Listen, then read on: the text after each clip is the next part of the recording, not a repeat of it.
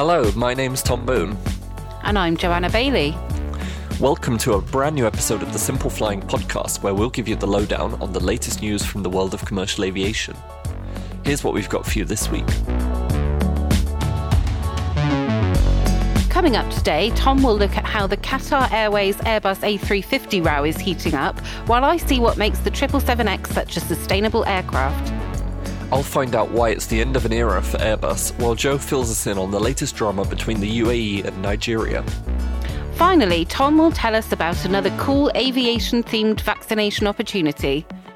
So now you know what's in store, let's get on with the show. And I wanted to start today by talking about Airbus A three fifty and Qatar Airways. And this is a sort of situation that's been brewing since January now, um, when Qatar Airways sent one of its A three fifties to Dublin, uh, not Dublin, to Ireland, um, to be repainted by I A C into a special um, a special World Cup livery, because at that point in time, the A three fifty was really the flagship of the Qatar Airways fleet. Mm-hmm. Um, and how far it has gone since then. Um, around twenty of the airline's A three fifties have been grounded to date on the instruction of the Qatari Civil Aviation Authority. And Qatar Airways has um, kind of been saying that these aren't airworthy at the moment, and that's why they've been grounded. And Airbus is not okay with that. They're saying that by saying it's an airworthiness issue, um, the customer, they they won't um, name Qatar Airways, but it's it's fairly obvious that this is who they're talking about.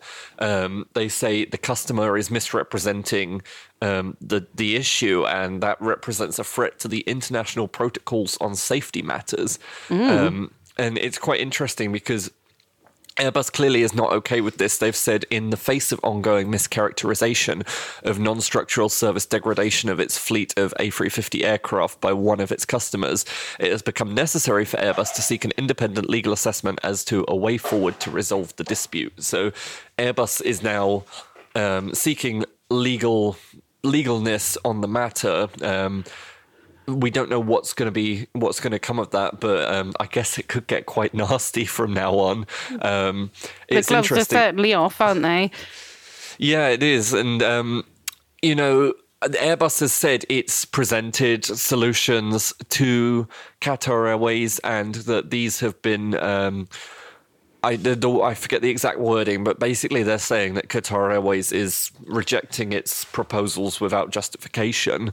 Um, mm. It's quite interesting because I did some maths earlier today, and with twenty-one of the A three fifties grounded, Qatar Airways has basically lost out on six thousand one hundred sixty-three of its sixty thousand one hundred forty seats. So wow. Roughly ten percent of its capacity is grounded. And, you know, it's getting to a really busy period with the holidays coming up. Mm-hmm. Um, you know, tomorrow as we're recording this, they're bringing back the A three eighties against their will to fill on some of that capacity. But obviously, you know, it kind of works going to Heathrow where the planes are already going to be really full anyway. But on any of the other routes, it would just be maybe not the best idea to bring the A three eighty back. So mm. they've also brought some of their A three thirties out of um, storage sooner. But I was reading today in the South China Morning Post that they're also going to be taking four of Cathay Pacific's triple sevens, um, which, I mean, is is good for them because, according to data from our friends at c h aviation dot com, fifteen of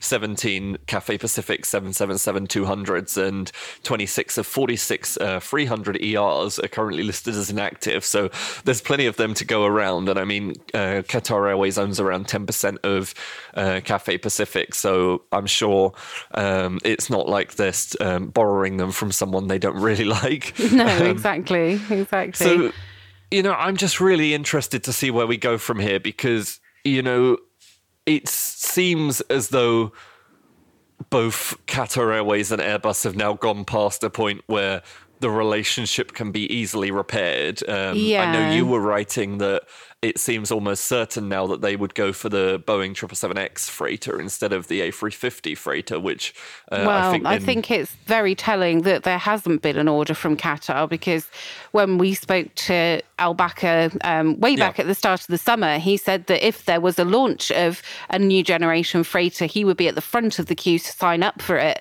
Yeah. Um, and at the time, he spoke very highly of the A three fifty, but obviously a, mm. a lot of water's gone under that bridge since.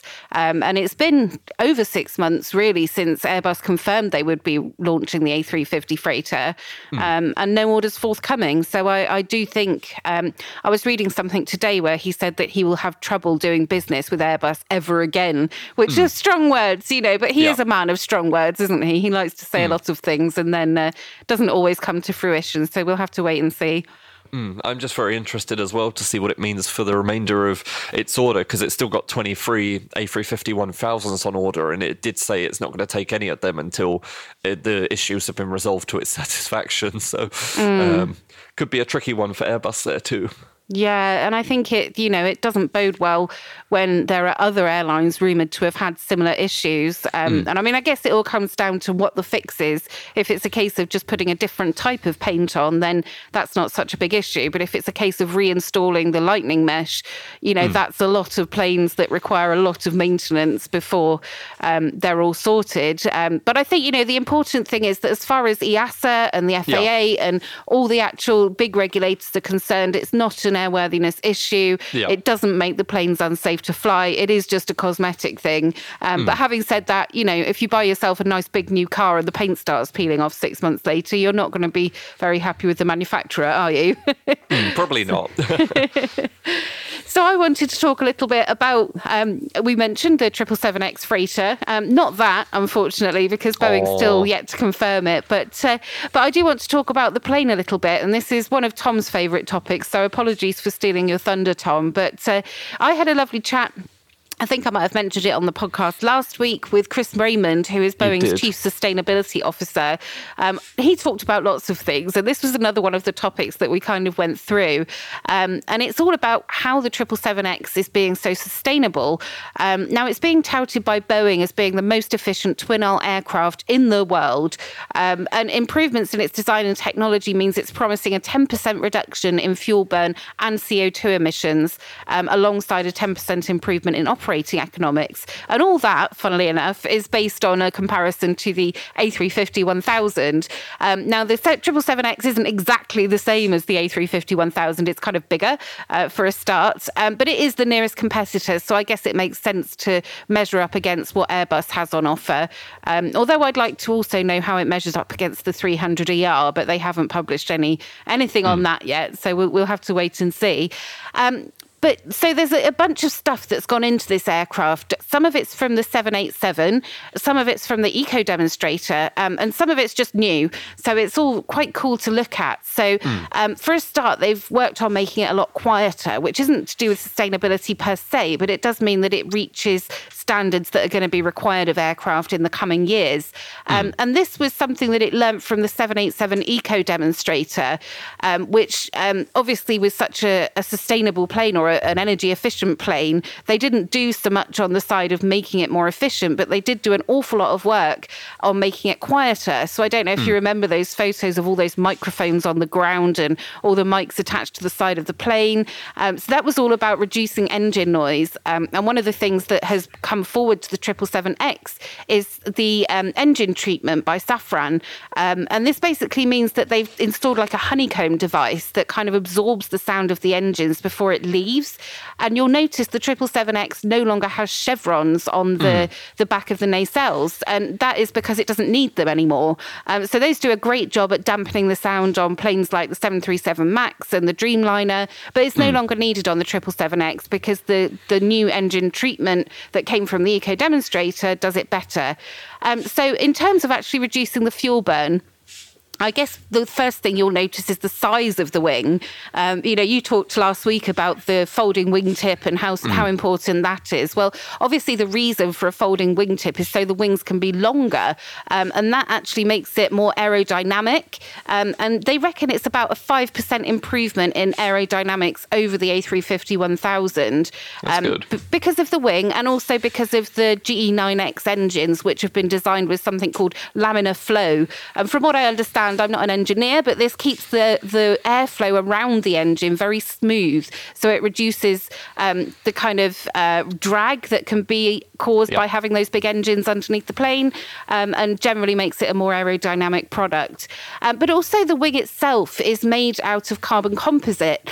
Um, so it's like an all-new wing. It's it's not one that's been grandfathered from the triple seven family at all. It's brand new. It's the design's mm. new. It's all composite, so it's a lot lighter. Um, so those are some of the things that are kind of, I guess, brought forward as, as new things and also learnings from the seven eighty-seven. Um, mm. But then, of course, the G E nine X itself, which isn't a Boeing product, it's a General Electric product, um, that's a revolutionary power plant in itself. You know, it's it's got carbon fibre fan, fan blades that are lighter and less susceptible to stress.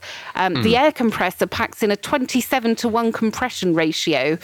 Okay. Um, so all in all, um, it's also, it uses three D printing. I didn't know this, in its airfoils, made from titanium, aluminium, metal powder. So rather than using nickel, which would melt under the amount of stress and pressure and heat that goes on inside that huge engine, um, mm. th- this is a much stronger alternative. Um, so in terms of the engine itself, it's got a five percent lower fuel consumption than any competing engine. Um, but the thing that I was really excited about, um, because I, I like technology, and you would have seen this, I guess, on the um, seven thirty-seven MAX de- Eco Demonstrator, is the touchscreen flight deck. Um, oh, yeah. So they're, they're trialling some of those on the Um, seven thirty-seven MAX, but the triple seven X has already got them, and this basically removes some of the components from um, the the pedestal area, which reduces weight. Um, mm. And the, the touch screens, you can kind of choose which display you have on which screen, and they're also multi-touch, which means both pilots can use any of the screens simultaneously if they need to. Um, mm. So I think we saw, you know, there's quite a lot of touch screens on the A three fifty as well, but this is the first Um, commercial aircraft to be equip- equipped with touch sque- screen, oh my goodness, I'll get my words out in a minute, to be equipped with touch screen forward flight displays. Um, mm. So it's a, an entirely kind of iPad-like experience for the pilots. Um, and as I say, it also reduces weight. Um, so those were just some of the cool things that I learned about the triple seven X that I wanted to share today. Mm. That's really cool. And um, I guess I now want to seesaw back to another cool airplane. Um, my favourite cool airplane. Another big uh, airplane. Another big airplane, yep. Sticking on the Airbus theme. Um, it's the, of course, the Airbus A three eighty. And I guess this week is going to be a very momentous week for Airbus and the A three eighty program, because if all goes as expected, um, Emirates should take delivery of the last ever Airbus A three eighty, I think, towards the tail end of this week. So maybe even if you're listening to this podcast now, it's been delivered. Um, it's a bit of a sad moment for Airbus um, because, you know, the A three eighty program, it never quite took off as Airbus had hoped. Um, only two hundred fifty-four of them were ever built, and that's not quite what they were expecting when they launched it. Um, and, you know, they pulled the plug on this on uh, February fourteenth, twenty nineteen, so it was a rather bittersweet Valentine's Day um, mm. for many. Um, but, you know, they've kept it going this long. They were actually meant to deliver the next ones next, the last ones next year, but Emirates brought that forward to November, and then that's now slipped back to December. Um, last week, the penultimate one was delivered, and it's a bit, it's a bit of a shame because they were planning, uh, I believe Emirates were planning to sort of hold a big farewell for the A three eighty in um, Airbus program, but obviously COVID has kind of put the brakes on that, so um no big celebration per se, but it, it really is the end of an era for Airbus. And um, I noticed when they did the final ever test flight of an A three eighty last weekend, um, they drew a big heart in the sky, so clearly they're showing the plane is still made with love and that they love it. Yeah. Um, I mean, obviously, you know, it's sad for Airbus that they're losing their uh, biggest product. Um, maybe they're not going to be so sad to see the end of it. I don't know, because, um, I mean, even Airbus, uh, Emirates was expected to order more of them, but then um, trimmed down that expectation to A three fifties when Airbus announced the end of the program. But, I mean, I think the real important point here is that, yes, it's the end of the A three eighty as far as Airbus manufacturing is concerned, but it's definitely not the end of the A three eighty. Airbus is going to continue to support the plane with spare parts. And, mm-hmm. uh, you know, Emirates has like one hundred twenty odd of these things. They're not going to retire them all tomorrow because A, that's more than half of their capacity. And B, you know, like they're just taking this plane this week. They're going to want to fly it, even if it flies for a decade, you know, we're already until twenty thirty-one. Um, mm. Tim Clark said earlier this year that they plan to fly them until the mid twenty thirties. So, you know, it, Emirates is going to be flying them for quite a while. And I think, you know, not every other airline will, but I can see other airlines like British Airways perhaps flying them at least later into this decade. You know, they signed yeah. their maintenance agreement with Lufthansa uh, Technik to go until twenty twenty-seven. So, you know, the key point here is it's not the end of the A three eighty, although it's it is just a the sad beginning moment of the end. In the timeline. yeah. Did you see today they flew um, M S N zero zero one to Hamburg for, um, I think they're going to do a photo shoot with the very first A three eighty oh. next to the very last A three eighty, which will be awesome. I didn't see that. No, I'm going to have to look into it now. yeah, it arrived, I think about, well, about an hour before we recorded this, but uh, mm. it should be really exciting and, and a very poignant picture that comes out of that little trip. So, uh, mm. yeah, sad times, sad times. Um, so I just wanted to dive into um, Nigeria quite randomly. um, because there's been so much going on over the last six, seven months. Um, you know, in fact, it's really been since the start of COVID that there's been a bit of drama going on. And it's mm. the last couple of weeks have been really More drama twist, than the twisty and turny. And yeah, Qatar, I think, almost. So much drama. Um, so... Uh, basically, like to recap, if we like, um, there's mm. been a bit of a political tit for tat going on, um, and caught in the middle is uh, U A E flag carrier Emirates, um, who flies to or used to fly to Nigeria daily to two different destinations. You know, it's a very important market for them. And also, mm. there's Nigerian airline Air Peace, um, who used to fly to Dubai in inverted commas uh, because the flight actually went to Sharjah, and then uh, they put That's people on a Dubai. bus to go to Dubai. But it, it marketed it as a as a Dubai flight. But anyway, I mean, so it was that, a fairly... By that reasoning, you could market Abu Dhabi as Dubai. Yeah, absolutely. But uh, anyway, it was a very important market for, mm. uh, for Air Peace as well. It was kind of their first foray into the Middle East. Um, but Emirates has really struggled to serve Nigeria for several months now. So back in February, there was a row over testing protocols. Mm. Um, I believe people from Nigeria were having to be like triple tested to get into the mm. U A E. Um, and... The The, the federal government banned, banned Emirates from the country in late March. Um, they tried to kind of get back to flying, uh, but then the U A E added Nigeria to its red list of travellers, so everything ground to a halt again. Um, in June, Dubai announced that Nigerians could come back into the U A E again, albeit with some testing protocols in place. However, days later, that decision was reversed. So everyone had to cut their flights again and scrap all their mm. plans. Um, so it's kind of dragged on with this kind of back and forth for, for quite a while. But finally, an agreement on testing was established um, around the end of November.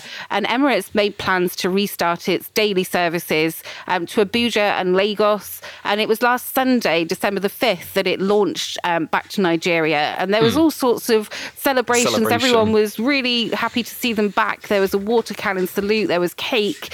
Um, but the truce wasn't to last very long because um, Air Peace had reapplied to Sharjah to um, restart its thrice weekly service.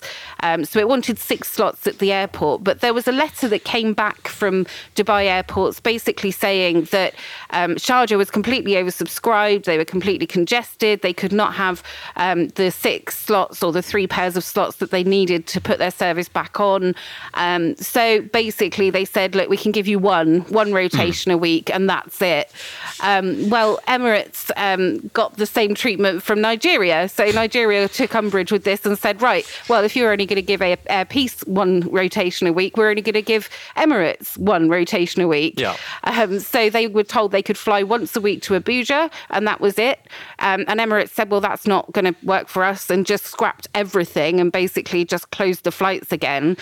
Um, anyway, earlier this week, it turned out that the U A E had not only banned um, Emirates from flying more than once a week to its country, it, it had also... Um, Sorry, the, the U A E, in retaliation for Emirates being banned from flying more than once a week, um, mm. had banned any airline from bringing Nigerians into the U A E. Uh, so this all kicked off when an Ethiopian flight had some passengers on board who had through tickets to Dubai, and mm. they were all um, offloaded on the tarmac. They were just told they couldn't go. And this apparently wasn't, it wasn't just Ethiopian, it was all airlines that are able to fly with one stop to Dubai from Nigeria were told by the U A E they could not bring these passengers in. Um, you know, so it affected a, a bunch of airlines, um, K L M, Air France, Egypt Air, um, Rwanda, Etihad. Um, so, yeah, a bit of chaos, really. Anyway, mm. This morning I was sent a, a letter that basically says that the U A E has backed down and that they are now going to allow Air Peace to not fly to Sharjah, but to actually fly to D X B, which is quite mm. an upgrade, I think, for Air Peace.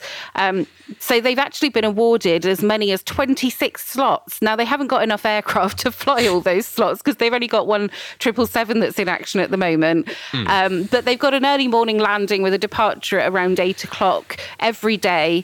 Um, and they can potentially tick that up to twice a day, apart from on Saturdays. Um, but they, they won't take all those slots. But I think, you know, the, the important message here is that they've been allocated the slots. The U A E's trying to smooth things over so that things mm. can get back to normal.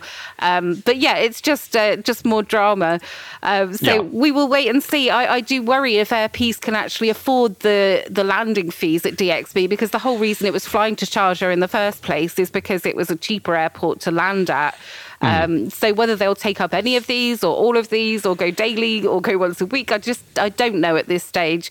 Um, we did hear from Emirates that um, their country manager for Nigeria is in a meeting literally as we speak with um, the Nigerian federal government around restarting flights. So maybe by the time this podcast goes out, Emirates will be once again flying to Nigeria. But it's just, I mean, it's incredible to watch. And, mm. you know, it's better than the telly. It's all, yeah. this, all this back and forth and tit for tat. I find it um, highly amusing. Obviously mm. not for the people that are affected and want to fly. But uh, yeah, hopefully they'll be able to smooth it over in time for Christmas. Fingers crossed. Um, I wanted to just sort of wrap up the podcast with a sort of light-hearted, um, fun story, and that was because I discovered that there is a really fun way to get a vaccine in Germany now. So um, Cologne Bonn Airport was actually offering individuals the chance to be vaccinated in zero G. And I say that it's maybe not zero G as you're thinking, uh, but almost. Um, the airport organised a special vaccination campaign in its historic A three thirty that was used for zero G flights before it went on static display. Mm-hmm. Um, and I know maybe a couple of months ago, you were talking about the Air New Zealand seven eighty-seven Dreamliner uh, vaccine drive, but I think this maybe just beats that um, in terms of coolness. Um, so basically, on I think it was Monday, um, Cologne Bonn was offering the chance to be vaccinated on the A three hundred, and there's two more sessions planned for later this month, one on Friday, December seventeenth, and one on Tuesday, December twenty-first. And, you know, I'm almost tempted to go out and do that myself because uh, I'm off of work on the twenty-first, and um, it's not so far from Frankfurt. But, um, yeah, anyway, according to the airport, at least three hundred people were vaccinated on board on Monday, um, and the Cologne City vaccination team were giving first, second, and third vaccinations. Mm.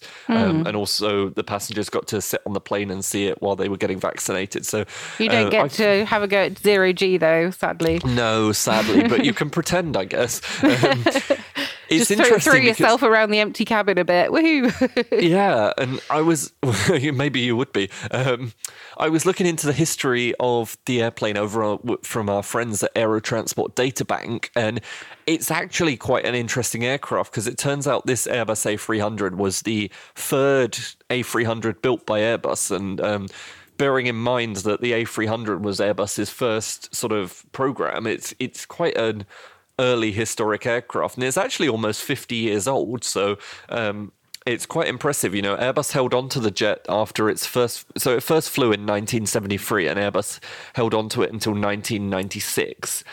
It was wet leased to Lufthansa for a year in nineteen seventy-three, um, and Transavia had planned to um, take it in nineteen seventy-five, mm-hmm. but that didn't go through, so um, you know, after Airbus, the plane landed in the hands of Sabena Technics, and this is where it took on its zero-G role. And then it went on to S A Nova Space in January two thousand five.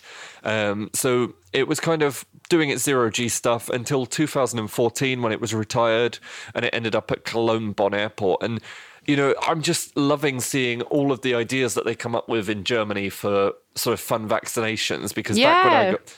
We don't have any fun vaccinations yeah. here. We get to stand in a tent in the grounds of a football stadium in a sneaking queue that makes you think you're queuing for like a roller coaster ride, but actually at the end it's just a needle.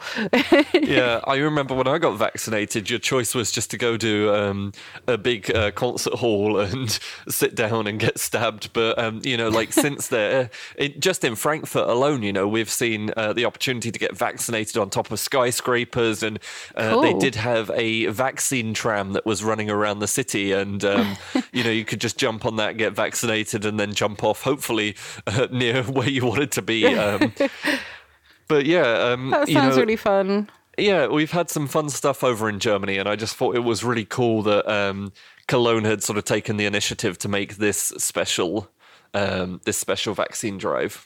Yeah, I think that's very cool. And I would certainly prefer to go and get my vaccination on a, a historic aircraft than mm. in a cold tent. So good on them. I, I hope mean, it, if you could I pick hope it any encourages aircraft, people what would to you go. go for, Jo? If I could pick any, I would probably have to say... I mean, it's got to be the Queen of the Skies, really, hasn't it? Um, I don't I would, know. I reckon I would go upstairs and, and sit in first class and have my vaccination done there. That would be pretty cool. I think I'd want to be vaccinated on Concorde. Oh, I didn't think of that one. That was yeah. a that was a curveball, Tom. Yeah, well.